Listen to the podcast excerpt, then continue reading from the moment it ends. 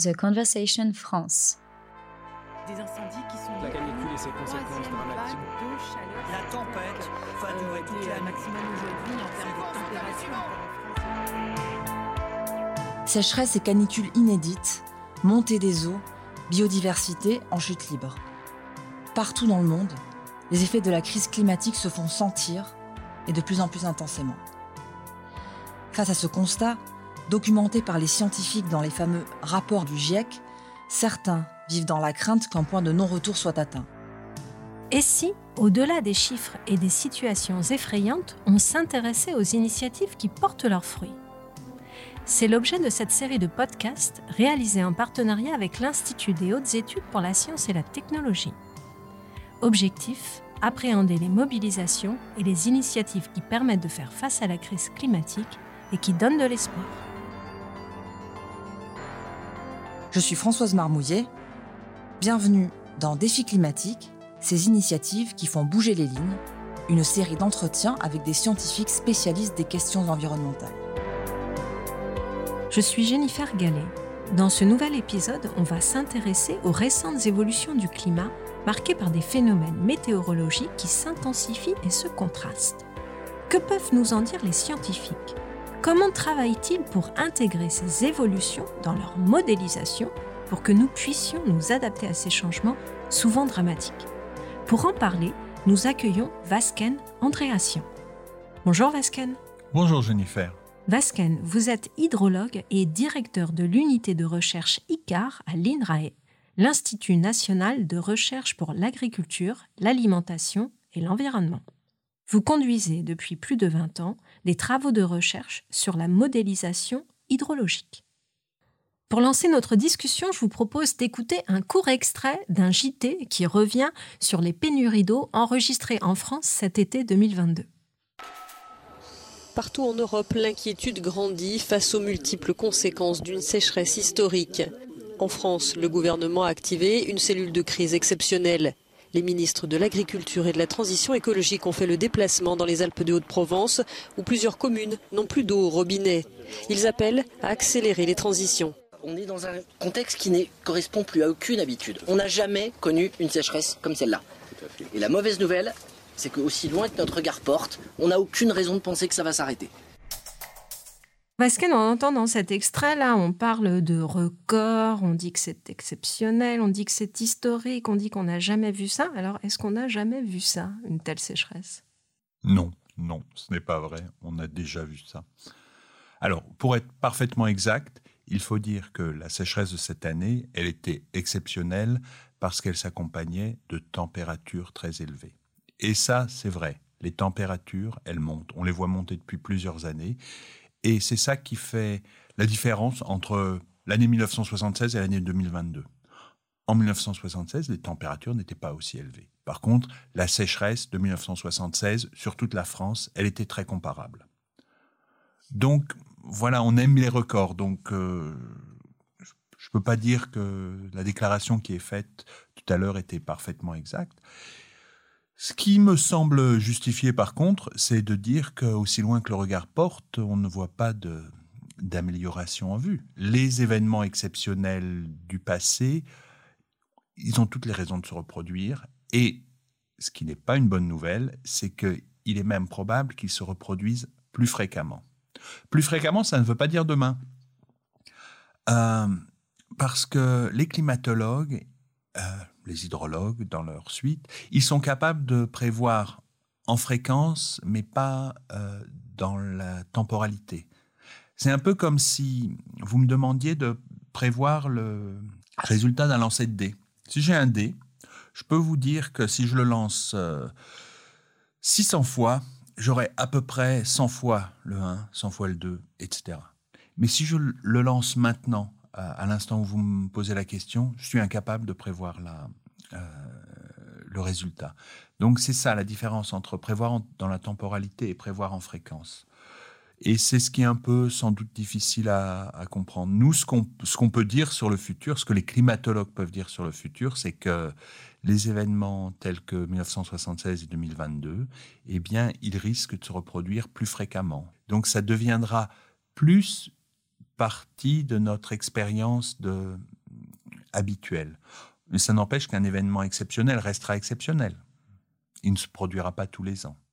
Il y a un autre événement euh, exceptionnel euh, auquel je voudrais qu'on s'intéresse maintenant. C'est un événement qui a eu lieu en 2018 au Cap, en Afrique du Sud, où là, on est passé très très près de la coupure d'eau générale. Alors, est-ce que vous pouvez nous, nous rappeler un petit peu euh, quel est cet événement-là qui a touché l'Afrique du Sud en 2018 L'événement de 2018, il est tout à fait particulier dans le cas de l'Afrique du Sud parce qu'il ne concerne pas une petite commune rurale. En France, il y a des petites communes rurales qui sont, où l'eau est coupée tous les ans. En 2022, il y a eu des dizaines de communes rurales où l'eau a été coupée.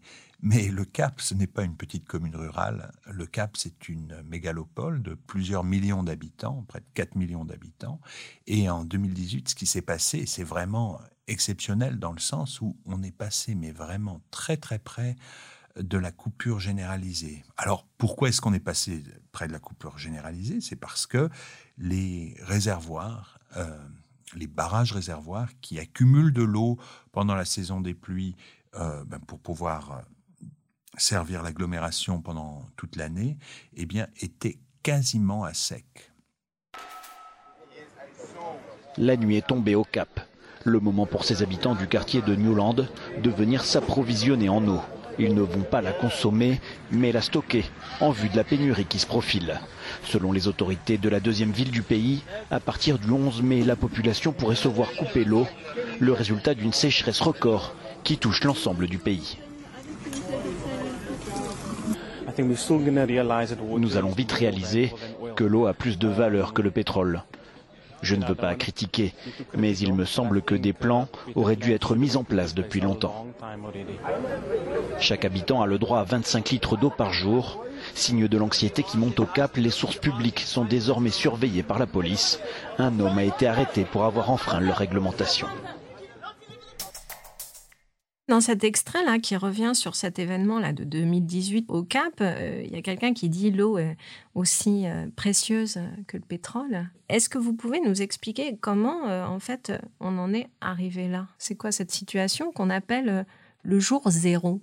Précisément, le jour zéro, c'était ce qu'on voulait éviter à tout prix. Et ce qui a été évité, euh, on peut le dire par miracle, euh, au Cap. Euh, comment en est-on arrivé là? Alors, il faut expliquer où, où est le Cap? Le Cap, c'est la pointe de l'Afrique. Et le Cap, ben, aussi étonnant que ça en ait l'air, ça a un climat typiquement méditerranéen. Typiquement méditerranéen, c'est-à-dire qu'il y a des pluies d'hiver assez abondantes en général, et des pluies et une sécheresse d'été très marquée. Voilà pour la situation qui ressemble finalement à ce qu'on a dans, la France méditerranéenne. Et c'est vrai que les climats méditerranéens sont aussi caractérisés par une variabilité interannuelle assez importante. Et d'une année à une autre, on peut avoir des, des variations assez prononcées. Et c'est justement ce qui s'est passé au Cap. Au Cap, en fait, il n'y a pas eu une année de sécheresse comme en 2022 en France. Il y a eu trois années de sécheresse qui se sont accumulées. Et en fait, les sécheresses qui s'accumulent, les années sèches qui s'accumulent, c'est vraiment ce qui fait peur. Dans la Bible, pour faire peur aux Égyptiens, qu'est-ce que leur dit le Seigneur? Il leur dit, euh, vous allez avoir sept années de sécheresse à la suite. Voilà. Ce qui fait peur, c'est les années qui se cumulent. Et donc, au Cap, c'est ce qui s'est passé avec trois années très sèches. Et au cours de ces trois années très sèches, on a vu le niveau des réservoirs, qui sont pourtant très importants. C'est de très gros réservoirs euh, pour nous en France. Euh, eh bien, ces très gros réservoirs, ils ont vu leur niveau baisser, ne pas remonter suffisamment l'hiver suivant, rebaisser, ne pas remonter suffisamment l'hiver suivant, etc. C'est bien ce qui s'est passé et c'est ce qui a engendré cette situation catastrophique. Et donc, pour éviter le jour zéro, la, la ville du Cap avait mis en place des actions d'information, de mobilisation. On expliquait aux habitants comment vivre avec 50 litres d'eau. C'est pas facile de vivre avec 50 litres d'eau, mais c'est possible. Et surtout, quand on vous dit qu'il faudra aller faire la queue pour avoir peut-être 25 litres d'eau au total, ben, ça vous encourage à faire des efforts.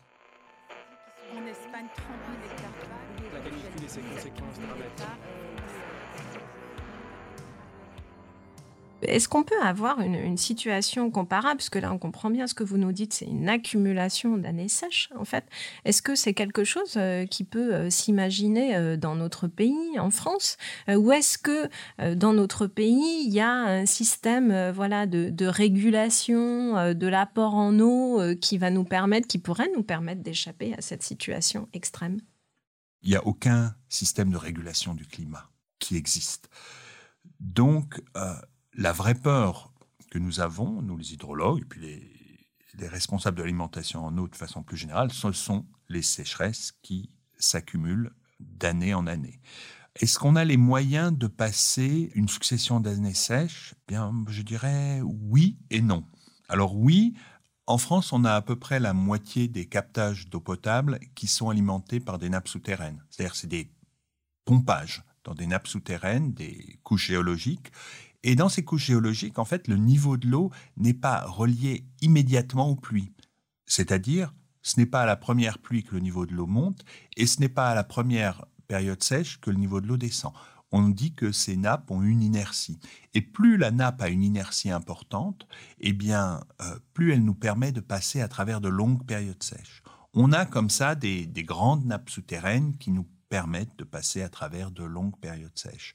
Alors la, plus grande de ces nappes, elle est sous la Beauce, mais dans le bassin parisien, on a un grand nombre de nappes euh, qui permettent l'alimentation en eau de, alors des villes du bassin parisien et puis de la capitale également. On a aussi euh, des barrages réservoirs sur certaines des rivières. Je reprends l'exemple de Paris.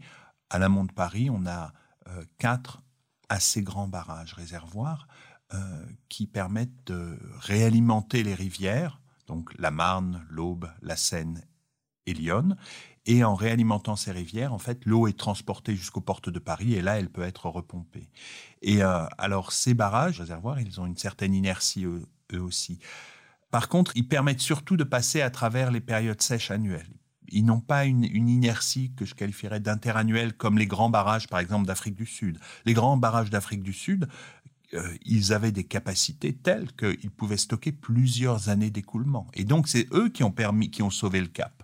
Lorsque la personne qui était interviewée disait qu'on n'avait rien fait, en fait, on avait fait beaucoup de choses. Les ingénieurs euh, sud-africains avaient construit des barrages avec des capacités très importantes.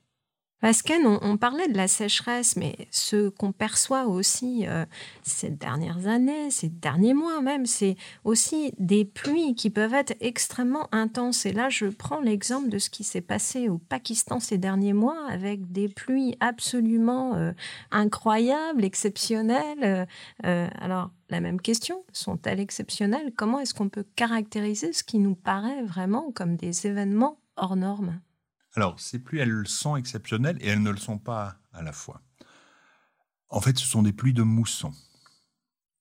Cette mousson, en fait, qui euh, affecte le Pakistan, puis toute la péninsule indienne dans son ensemble, elle a également une variabilité interannuelle. Donc, on n'a pas la même mousson chaque année. Et puis surtout, la mousson, elle se caractérise par une période très resserrée dans le temps où on a des pluies très importantes.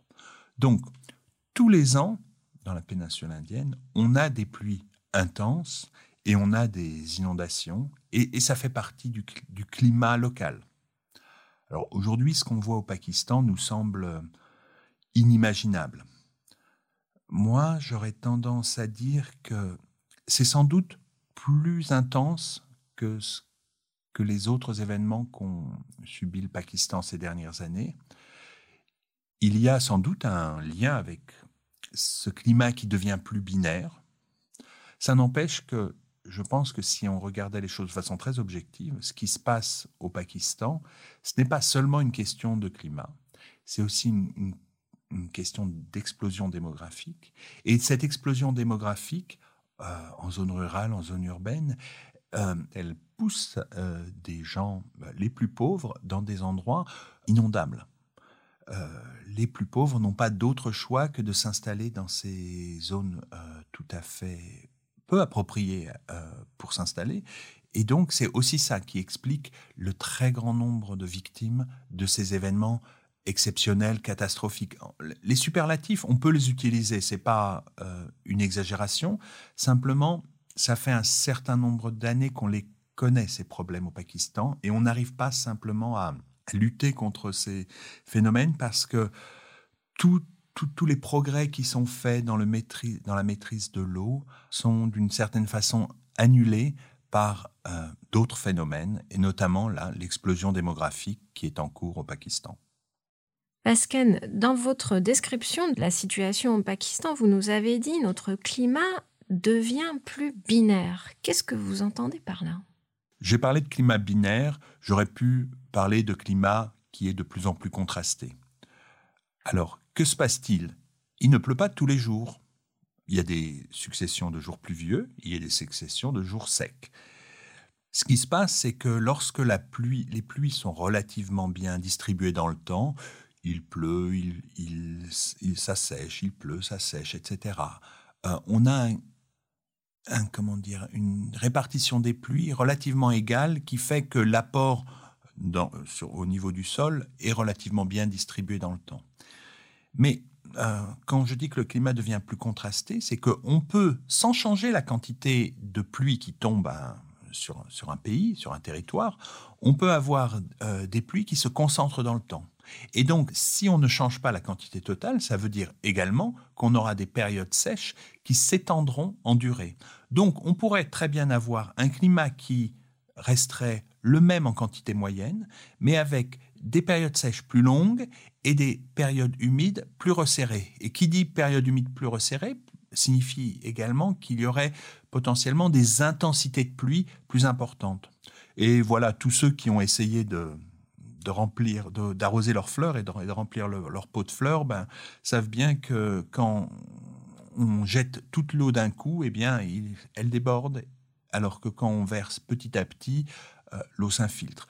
Il y a, ça c'est l'observation du, jardinier qui s'applique plus ou moins euh, également au territoire naturel. Donc, euh, ce qui est particulier, c'est que les fortes intensités, en général, s'accompagnent de phénomènes de ruissellement. Ces phénomènes de ruissellement, quand l'eau ne pénètre pas dans le sol, où elle va circuler, hein, mais quand elle circule à la surface du sol, en général, elle circule beaucoup plus vite. Euh, elle circule également en érodant le sol. Et puis, elle va, en circulant plus vite, elle va se concentrer dans les rivières plus rapidement. Et donc, le niveau des rivières, potentiellement, euh, montera plus rapidement. Maria, désormais de catégorie 3, n'est plus très loin.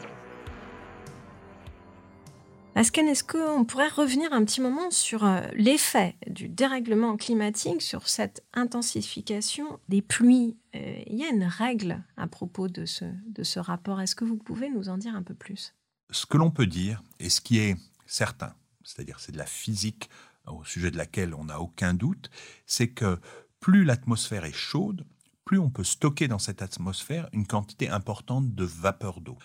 Et ce que l'on sait, c'est que pour un degré supplémentaire, on a à peu près 7% de vapeur d'eau qui peut être stockée en plus.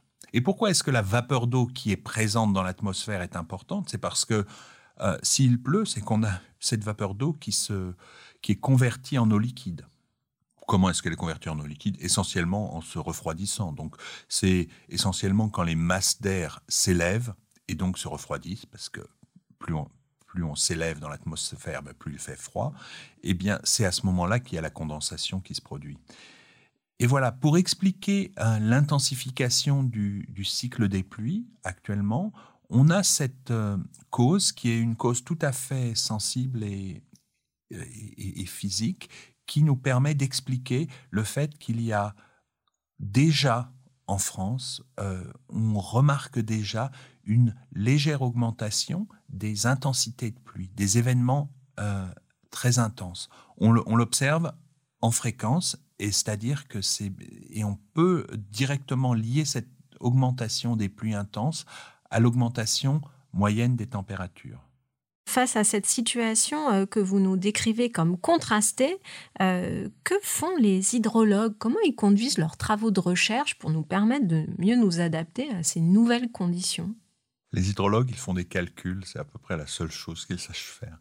Euh, donc, ils font des calculs pour essayer de comprendre quelle va être l'impact des changements en cours et des changements prévus sur l'écoulement dans les rivières. Est-ce qu'on aura des crues plus importantes et de combien seront-elles plus importantes? Est-ce qu'on aura des sécheresses plus longues et de combien seront-elles plus longues? C'est ce qu'on essaie de quantifier.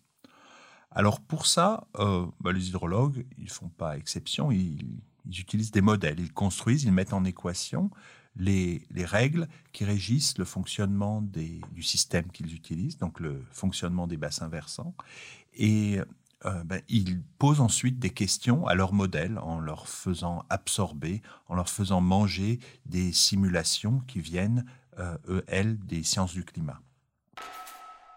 Et donc, euh, les conditions météo qui s'annoncent très ensoleillées, je vous propose de faire un bond en 2050 avec des conditions qui s'annoncent très ensoleillées pour ce Mardi matin, donc euh, du soleil sur une grande partie de la France, un léger voile pour euh, le nord-ouest, éventuellement une petite averse orageuse pour cet après-midi entre la Bretagne et la Charente-Maritime, quelques orages également pour les Pyrénées, mais sinon partout ailleurs un soleil de plomb. Les températures relevées ce matin, ce mardi matin, à 6 h regardez, elles étaient déjà très élevées. 29 degrés à Perpignan, 25 à Nantes, 27 degrés à Paris et 22 à Charbourg. Regardez les températures prévues dans quelques heures, en milieu d'après-midi, sur les coups de 16-17 heures, pas moins de 44 degrés. À Paris, 44 également pour Perpignan, 46 degrés à Montpellier, 40 degrés à Nantes, 42 à Nancy. Les températures les moins chaudes pour cet après-midi, 33 pour Brest et 34 degrés à Charbourg. Voilà donc pour les températures de ce euh, donc mois de juillet 2050. On vient d'entendre cet extrait de la météo de 2050. Et donc là, on est vraiment dans la question des, modèles, des projections, de ce qu'on va pouvoir euh, voilà, dire sur ce, qui, sur ce qui nous attend. Donc, euh, comment on s'y prend quand on est scientifique pour faire en sorte que ces modèles soient plus précis et permettent une meilleure adaptation et surtout intègrent toutes ces données de ce climat changeant auquel on assiste aujourd'hui? Ce qu'il faut savoir, c'est qu'un modèle, c'est nécessairement une simplification. La réalité, euh, le monde est extrêmement, extrêmement complexe. Nous, on essaie de le mettre en équation, et c'est assez prétentieux de notre part, mais c'est la seule chose qu'on puisse faire pour, euh, pour faire des calculs et faire des projections. On aimerait que nos modèles soient de véritables jumeaux numériques du réel, mais ils ne le seront jamais complètement quand on essaie d'appliquer un modèle à un climat qui change, qui change beaucoup par rapport au climat qui a été connu, on se pose des questions. On se pose notamment la question euh, de savoir s'il n'y a pas des phénomènes nouveaux qu'il faudrait prendre en compte ou des phénomènes qui étaient pris en compte dans les modèles, dans nos équations, de façon implicite et qu'il faudrait expliciter. Alors, notamment, euh, nous, ce que l'on voit, c'est que un des grands changements euh, des climats de 2050 et de 2100 en France et puis dans le reste du monde, il est lié à l'intensité des précipitations. Et nous, ce que nous souhaitons et ce sur quoi nous travaillons, c'est une prise en compte plus explicite de l'impact de l'intensité des précipitations sur les processus d'écoulement. Voilà. Donc, euh, bah, actuellement, nous, on travaille avec un, doctorant pour rendre cela de façon euh, plus explicite et pour essayer d'améliorer, bah, déjà pour le climat actuel, euh, nos prévisions.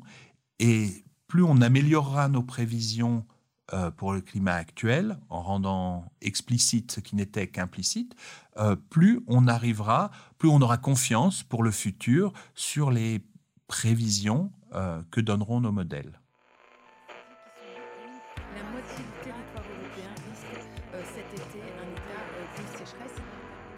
Vous venez nous décrire euh, le, travail des scientifiques autour des modèles, mais ces modèles ne, vont pas nous donner à boire. Alors, euh, comment bien les utiliser? Vous avez tout à fait raison. Euh, les scientifiques devraient rester très modestes. Un modèle, ça ne se boit pas. Un modèle, ça peut servir à tester des options. Et en fait, c'est là pour ça. C'est pour, avant que le climat n'ait complètement changé, qu'on puisse essayer d'évaluer l'impact de ces changements et évaluer également l'impact de mesures qu'on pourrait prendre pour s'adapter au changement. Euh, c'est à ça que peut servir un modèle. Le modèle, il doit servir longtemps à l'avance, puisque si on attend trop, euh, de toute façon, il ne servira plus à rien, il ne se boit pas. Alors, qu'est-ce qu'on peut tester avec nos modèles hydrologiques? On peut tester des, des solutions d'aménagement, on peut tester des solutions, par exemple, de création de nouvelles retenues vous savez que pendant l'été 2022, si à Paris on n'a pas eu de problème d'alimentation en eau, c'est bien parce que depuis les années 40, on a construit sur le bassin de la Seine quatre grandes retenues qui ont pu stocker de l'eau cet hiver, malgré la sécheresse, et puis la restituer aux rivières. Alors, on pourrait imaginer multiplier ces retenues. Bon, la question, c'est vraiment de savoir si la retenue est la seule solution. Donc il faut être également capable de mettre dans nos modèles différentes solutions d'aménagement pour comparer leurs effets, leurs avantages et comparer également leurs défauts. Moi, j'ai tendance à penser que dans l'aménagement face au changement climatique, il n'y a pas ce qu'on appelle des solutions sans regret. Les solutions sans regret, c'est bon pour les, les experts en management. Euh, moi, je pense qu'elles n'existent pas et qu'il faut nécessairement faire des choix. Par exemple, si vous construisez un barrage, vous avez un impact sur l'environnement, vous avez un impact écologique parce que la rivière, elle a d'autres utilisateurs. il n'y a pas une ressource en eau qui est, donnée euh, et auquel l'homme pourrait faire tout ce qu'il veut. L'eau, c'est également un milieu de vie. Les rivières, c'est également un endroit où des sédiments sont transportés. Donc la, la rivière, elle a ce rôle de transport de sédiments. Euh, si on stoppe tous les sédiments, eh bien, on a des érosions plus à l'aval. Il y a des endroits en France où on manque de sédiments, où les ponts, euh, en fait, maintenant sont déchaussés, tout simplement parce qu'il n'y a plus assez de sédiments pour euh, garantir l'équilibre de la rivière. Donc, un aménagement, ça a forcément des conséquences complexes. Et je pense que voilà, les modèles, ils peuvent servir à essayer d'évaluer toutes les conséquences. Et ensuite, ce sera la société de choisir avec ses règles de décision. Et l'important pour moi, c'est que les choix aient été faits suffisamment longtemps à l'avance. D'une part pour pouvoir être, euh, parce qu'ils auront été débattus, et puis aussi parce que tous les travaux d'aménagement prennent énormément de temps si on veut les faire dans le, respect des gens, dans le respect de l'environnement. Donc, on a besoin de temps pour faire les choix. Donc, il est urgent de présenter les solutions d'adaptation et de décider ensuite pour pouvoir les mettre en œuvre dans le calme. Alors pour continuer la réflexion sur ces questions euh, de, l'acceptabilité sociale, des projets, de la prévision des changements, je vous engage à aller retrouver euh, nos articles sur ces thèmes, sur The Conversation. Euh, Vasken, merci pour toutes ces explications. Je rappelle que vous êtes hydrologue et directeur de l'unité de recherche ICAR à l'INRAE, l'Institut national de recherche pour l'agriculture, l'alimentation et l'environnement. Merci Vasken. Merci pour votre invitation. Au revoir. Au revoir. Des incendies qui sont la canicule et ses conséquences L'ouragan Maria, désormais de catégorie 3, n'est plus très loin.